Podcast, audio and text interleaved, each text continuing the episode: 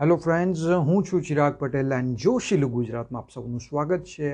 આજનો જે ટૉપિક છે that is very much important ખૂબ જ ઇમ્પોર્ટન્ટ ટૉપિક ઉપર વાત કરવાનો છું અને એ ટૉપિક છે હેલ્થ ઇઝ વેલ્થ હેલ્થ ખૂબ જ ઇમ્પોર્ટન્ટ છે, આપણને સૌને ખબર છે કે હેલ્થનું ખૂબ ધ્યાન રાખવું જોઈએ. પણ સવાલ એ છે કે આપણામાંથી રાખે છે કેટલા લોકો? આપણે લોકો હેલ્થનું ધ્યાન નથી રાખતા. આપણે ઘણી વખત સાંભળેલું છે, પહેલું સુખ તે જાતે ન રહ્યા. આપણા વડીલો કહેતા હતા, પણ આજે જુઓ પરિસ્થિતિ કંઈક એવી છે કે દુનિયામાં દરેક જગ્યાએ બીમારીઓ વધી રહી છે. ખૂબ જ બીમારીઓ વધી રહી છે અને આ બીમારીઓ વધવા પાછળનું કારણ શું છે? પહેલાંનો સમય એવો હતો કે જ્યારે કોઈ પર્ટિક્યુલર એક રોગ થતો હતો એની પાછળ એક કારણ જવાબદાર હતું. પરંતુ આજે એક કારણ જવાબદાર નથી. આજે ઘણા બધા કારણો એક જ રોગ પાછળ હોય છે. જેમ કે કેન્સર થવું. પહેલાં તો એવું હતું કે કેન્સર થવા પાછળ એક રીઝન હતું. અત્યારે ખાવા પીવાના કારણે પણ કેન્સર થાય છે. ઘણી બધી, ઘણા બધા રીઝનના કારણે કેન્સર થાય છે. એવી જ રીતે બીજી કોઈ પણ બીમારી થવા પાછળ ઘણા બધા કારણો છે. અને આ જ વસ્તુને કહેવાય છે કે લાઈફસ્ટાઈલ ડિઝીઝ આ લાઈફસ્ટાઈલ આપણું ખાનપાન ખરાબ થઈ ચૂક્યું છે. આપણે જંક ફૂડ ખાઈએ છીએ. આપણે એક્સરસાઇઝ નથી કરી રહ્યા. સો ખાવા પીવાનો ટાઈમ બરોબર નથી. ઉઠવાનો ટાઈમ બરોબર નથી, સુવાનો ટાઈમ બરોબર નથી. આ બધા જ પ્રોબ્લેમ સાથે સાથે મેન્ટલી સ્ટ્રેસ પણ આપણે એટલું લઈ રહ્યા છે. અને જેના કારણે લાઇફસ્ટાઈલ ડિઝીઝ વધી ગયા છે. જો શરીરની અંદર કોઈ પણ બીમારી ડેવલપ થાય ને, તો એ રાતોરાત નથી આવતી. જેમ કે હું તમને કહું કે ડાયાબિટીસ રાત્રે તમે બે ગુલાબજાંબુ કે પાંચ ગુલાબજાંબુ ખાઈને સૂઈ ગયા, તો એવું નથી થતું કે બીજા દિવસે ડાયાબિટીસ આવી જાય. નો કોઈ પણ બીમારી શરીરમાં પાંચથી દસ વર્ષ તો એને લાગે જ છે ડેવલપ થતાં. બટ અનફોર્ચ અનફોર્ચ્યુનેટલી આપણને ખબર નથી પડતી કે આપણા શરીરમાં કંઈ ડેવલપ થઈ રહ્યું છે. એન્ડ ઇન્ડિયન વાત કરું ઇન્ડિયન મેન્ટાલિટીની વાત કરું, એમાં તો ગુજરાતીની આપણી વાત કરું, તો we are taking it very casually આપણે એમ જ કહીએ છીએ કે ભાઈ જે થશે, જોયું જશે. અત્યારે ખાઈ લેવા દો, અત્યારે મજા કરી લેવા દો. તો આપણે આપણા શરીરનું ધ્યાન રાખવું પડશે. આફ્ટર થર્ટી યર્સ ત્રીસ વર્ષની ઉંમર પછી એકાદ વખત તો રેગ્યુલર તમારે વર્ષમાં લિપિડ પ્રોફાઇલ કરાવવું જ જોઈએ. સો એનાથી થશે શું? તમને તમને ખબર પડી જશે કે તમને કોઈ પ્રોબ્લેમ તો નથી ને? તમને એટલીસ્ટ ખબર પડે કે કોઈ બોર્ડર લાઇન પર ઇસ્યુ છે, તો એને તમે રેક્ટિફાય કરી શકશો. એને કંઈક આપણે રેમેડી એની કરી શકીશું. પણ આપણે લિપિડ પ્રોફાઇલ ચેક નહીં કરાવતા હોઈએ તો? સો આ બધા જ પ્રોબ્લેમ્સ છે અને આ પ્રોબ્લેમ્સને કેવી રીતે ડીલ કરવું એ આજે સમજીશું. દેખો, આપણું જે શરીર ભગવાને આપ્યું છે ને શરીર અંગનું બનેલું છે. ઘણા બધા અંગ છે શરીરની અંદર અને અંદરના ભાગમાં જોવા જાઓ તો બધા ઓર્ગન્સ છે. અને ઓર્ગન્સની અંદરના ભાગમાં જોવા જાઓ તો ટિશ્યુઝ છે. અને ટિશ્યુની સૌથી નાનામાં નાનો જો કોઈ વસ્તુને પાર્ટિકલ જોવા જાઓ તો દેટ ઇઝ અ કોષ જેને આપણે કહીએ છીએ અથવા તો સેલ કહેવાય. હવે સેલ વીક થવાના કારણે ઘણા બધા પ્રોબ્લેમ્સ થાય છે. Now let me tell you one thing એક વસ્તુ મારે કહેવી છે કે આપણે જે ખાવાનું ખાઈએ છીએ, આપણે જે ફૂડ ખાઈએ છીએ, આપણને એવું લાગતું હોય કે આ ફૂડ તો હું રો ફૂડ ખાઈ રહ્યો છું અથવા તો હું ધ્યાન રાખું છું. બટ હું તમને કહું કે આ ફૂડમાં એટલા હદ સુધીના પેસ્ટિસાઇડ્સ છે ઇન્સેક્ટિસાઇડ્સ નાખવામાં આવે છે. તો આ કેમિકલ્સ છે એ તમે અજાણીએ પણ એનો આપણે ઉપયોગ કરીએ છીએ અને આપણા સેલની ઉપર એને ડિપોઝિટ થવા દઈએ છીએ. ગમે તેટલું ટ્રાય કેમ ના કરો બટ આ કેમિકલ્સથી આપણે આપણા સેલને ડેમેજ કરી રહ્યા છે. તો આ જે સેમ જે સેલ છે, એ સેલને કેવી રીતે તમારે સ્ટ્રોંગ બનાવો એ સમજવું જરૂરી છે. દેખો, સેલ જ્યારે વીક થાય છે ત્યારે શું થાય છે કે એનું ફંક્શનિંગ વીક થાય છે અને સેલનું ફંક્શનિંગ વીક થાય એટલે સમજી લેવું કે ટિશ્યુઝ ઉપર અસર પડે અને ટિશ્યુઝનું ફંક્શનિંગમાં તકલીફ થાય એટલે ઓર્ગન અને પછી ફૂલ બોડીની ઉપર. આ એક લોજિક છે. આ એક સાયન્સ છે જે મારે તમને સમજાવવું છે. ના સેલ્યુલર લેવલ પર આપણે કામ કરવાનું છે. તો સેલ્યુલર લેવલ પર એટલે કે સેલને જ્યારે આપણે એવો બનાવી દઈએ, એટલો સ્ટ્રોંગ બનાવી દઈએ કે જેથી બાકીની જે અસરો થતી હોય, એ અસરો ઓછી થવા માંડે. રાઈટ તો બેટર લાઈફને જીવવા માટે આપણે શું કરીશું? હવે દેખો, પહેલાંમાં પહેલી વસ્તુ કે આપણે પૈસા કમાઈએ છીએ. We we are earning right તો એવી જ રીતે હેલ્થને પણ અર્ન કરવી પડશે. ઈ એ આર એન ઈ મતલબ exercise A for attitude R for rest and N for nutritions now આપણને ખબર છે એક્સરસાઇઝની જરૂર છે બટ આપણે કરતા નથી. કેમ કે નોલેજ હોવું, આપણે તો નોલેજેબલ છીએ. નોલેજ તો છે. પણ કરવું નથી. ઇમ્પ્લિમેન્ટેશન જરૂરી છે દોસ્ત. સો ઇમ્પ્લિમેન્ટ કરો એક્સરસાઇઝ કરો.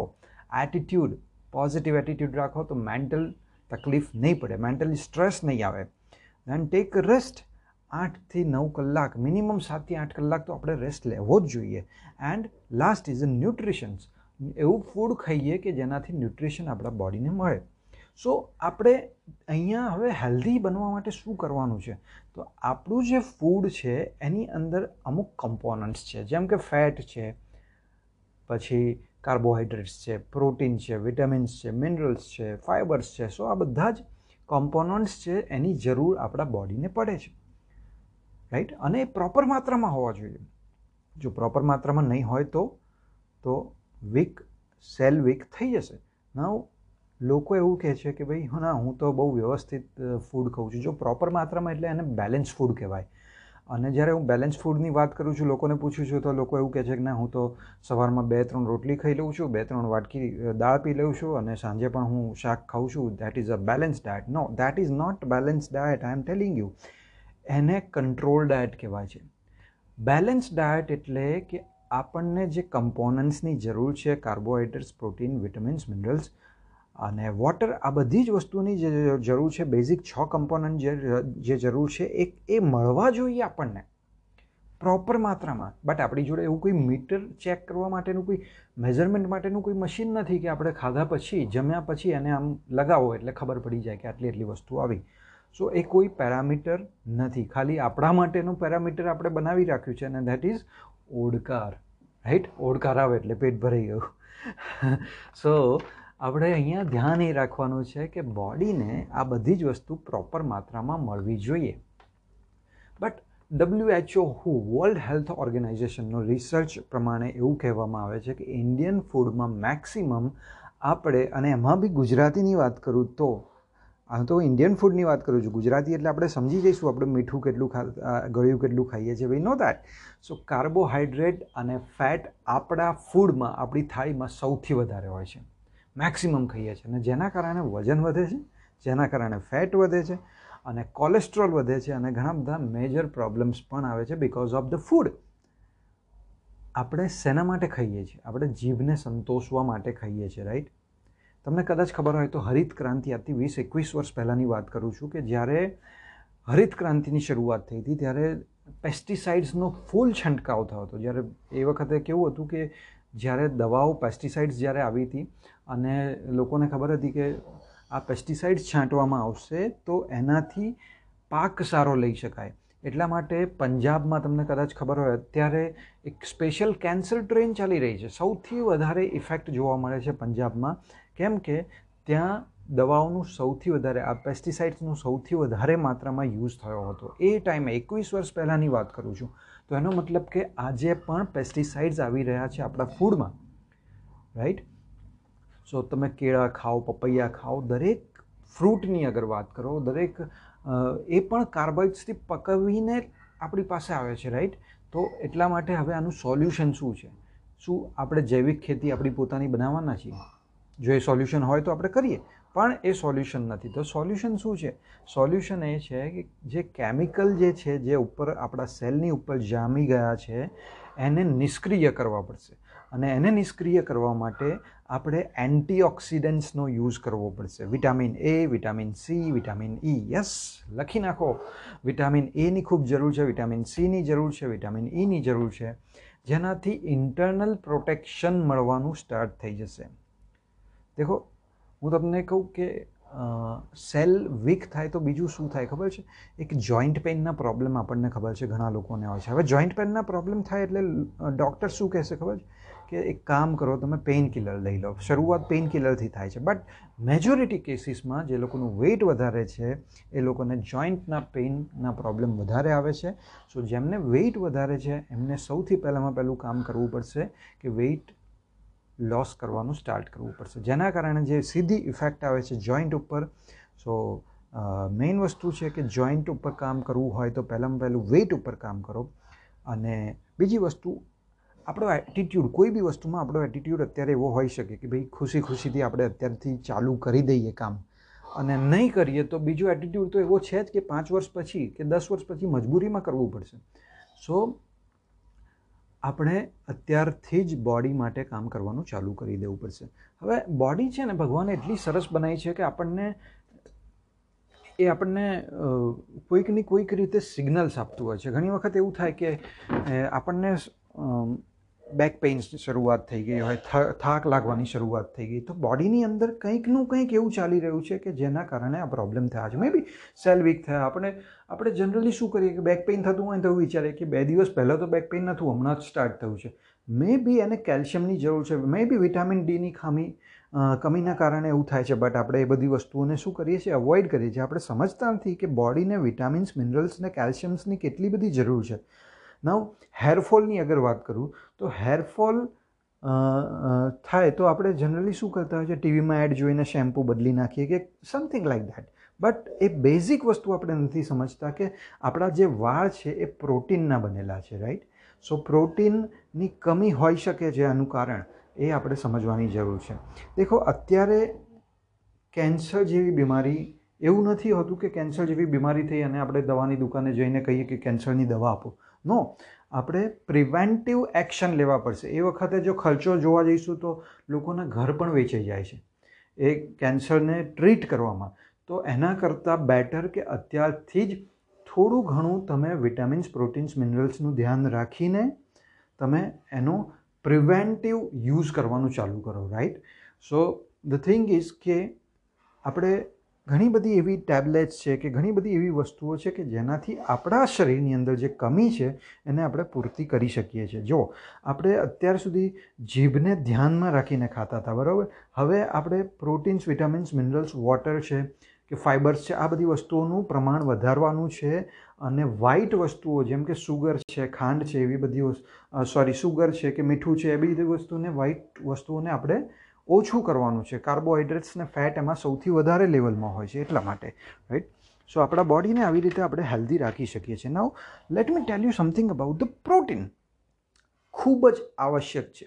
મજબૂતીનું કામ શરીરમાં કરવાનું હોય, મજબૂતી રાખવાની હોય, તો એ પ્રોટીન સિવાય કોઈ પ્રોવાઈડ કરી નથી શકતું. સો પ્રોટીન ઇઝ લાઈક એક બેઝિક બિલ્ડિંગ બ્લોક છે જે મજબૂતીનું કામ કરે છે શરીરમાં. ડબલ્યુએચઓ હુ વર્લ્ડ હેલ્થ ઓર્ગેનાઇઝેશનના રેકમેન્ડેશન પ્રમાણે અઢાર વર્ષથી ઉપરની કોઈ વ્યક્તિ હોય તો મેલમાં એક કિલોગ્રામ વજન હોય, એની સામે એક ગ્રામ પ્રોટીન જોઈએ. એવી જ રીતે કિડ્સની અગર વાત કરું તો એક કિલોગ્રામની સામે એક પોઈન્ટ પાંચ ગ્રામ જેવું પ્રોટીનની જરૂરત છે.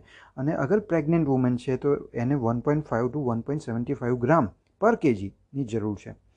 સો આપણે ચેક કરીએ કે કેટલું જરૂરી છે લાઈફ આપણા બોડીમાં પ્રોટીનનું. તો સૌથી પહેલાંમાં પહેલું હેર સ્કિનને નેઇલ આપણે વિચારીએ તો પ્રોટીનના બનેલા હોય છે. આપણા મસલ્સ છે જે, એ પ્રોટીનના બનેલા છે.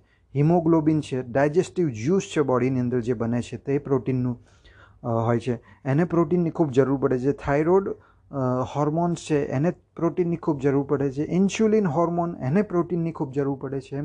સો આ દરેકે દરેક જગ્યાએ પ્રોટીનનું ઇમ્પોર્ટન્સ ખૂબ છે. જો પ્રોટીનની કમી પડશે, તો ઘણા બધા પ્રોબ્લેમ્સ લાઈફમાં થઈ શકે એમ છે. નાવ ટ્રાય ટુ અન્ડરસ્ટેન્ડ કે અગર પચાસ ગ્રામ, પચાસ કિલો આપણું વેઇટ છે, તો સામે પચાસ ગ્રામ પ્રોટીન આપણને જોઈશે. સાહીઠ કિલો વેઇટ છે, તો સાહીઠ ગ્રામ પ્રોટીનની જરૂરત છે. ઘણી વખત હાઇપોથાઇરોઇડનો પ્રોબ્લેમ લોકોને થાય છે.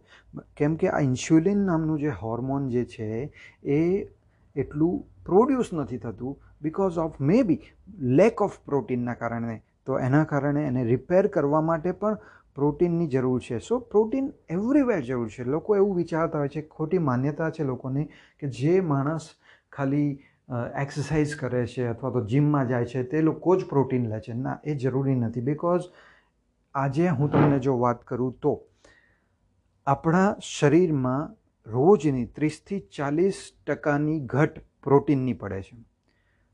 અને એનાથી જ બોડી ડેમેજ થઈ રહ્યું છે. તમે એક દિવસમાં જો ત્રીસથી ચાલીસ ટકાની ઘટ પડતી હોય તો તમે વિચારી શકો છો કે કેટલું આટલા વર્ષોથી આપણે પ્રોટીનમાં કમી છે. બિકોઝ તમે વિચારો કે તમે વીસ રોટલી ખાઈ શકો છો. તમે દસ કટોરી દાળ પી શકો છો. શું તમે પાંચ લીટર દૂધ પી શકો છો? જો આટલું કરી શકતા હોય તો પ્રોટીન તમને દિવસમાં મળી રહેશે. બટ એ તો પોસિબલ નથી. રાઈટ તો બોડીને પ્રોટીનની ખૂબ જરૂર છે, બોડીને વિટામિન્સ મિનરલ્સને દરેક વસ્તુની જરૂર છે.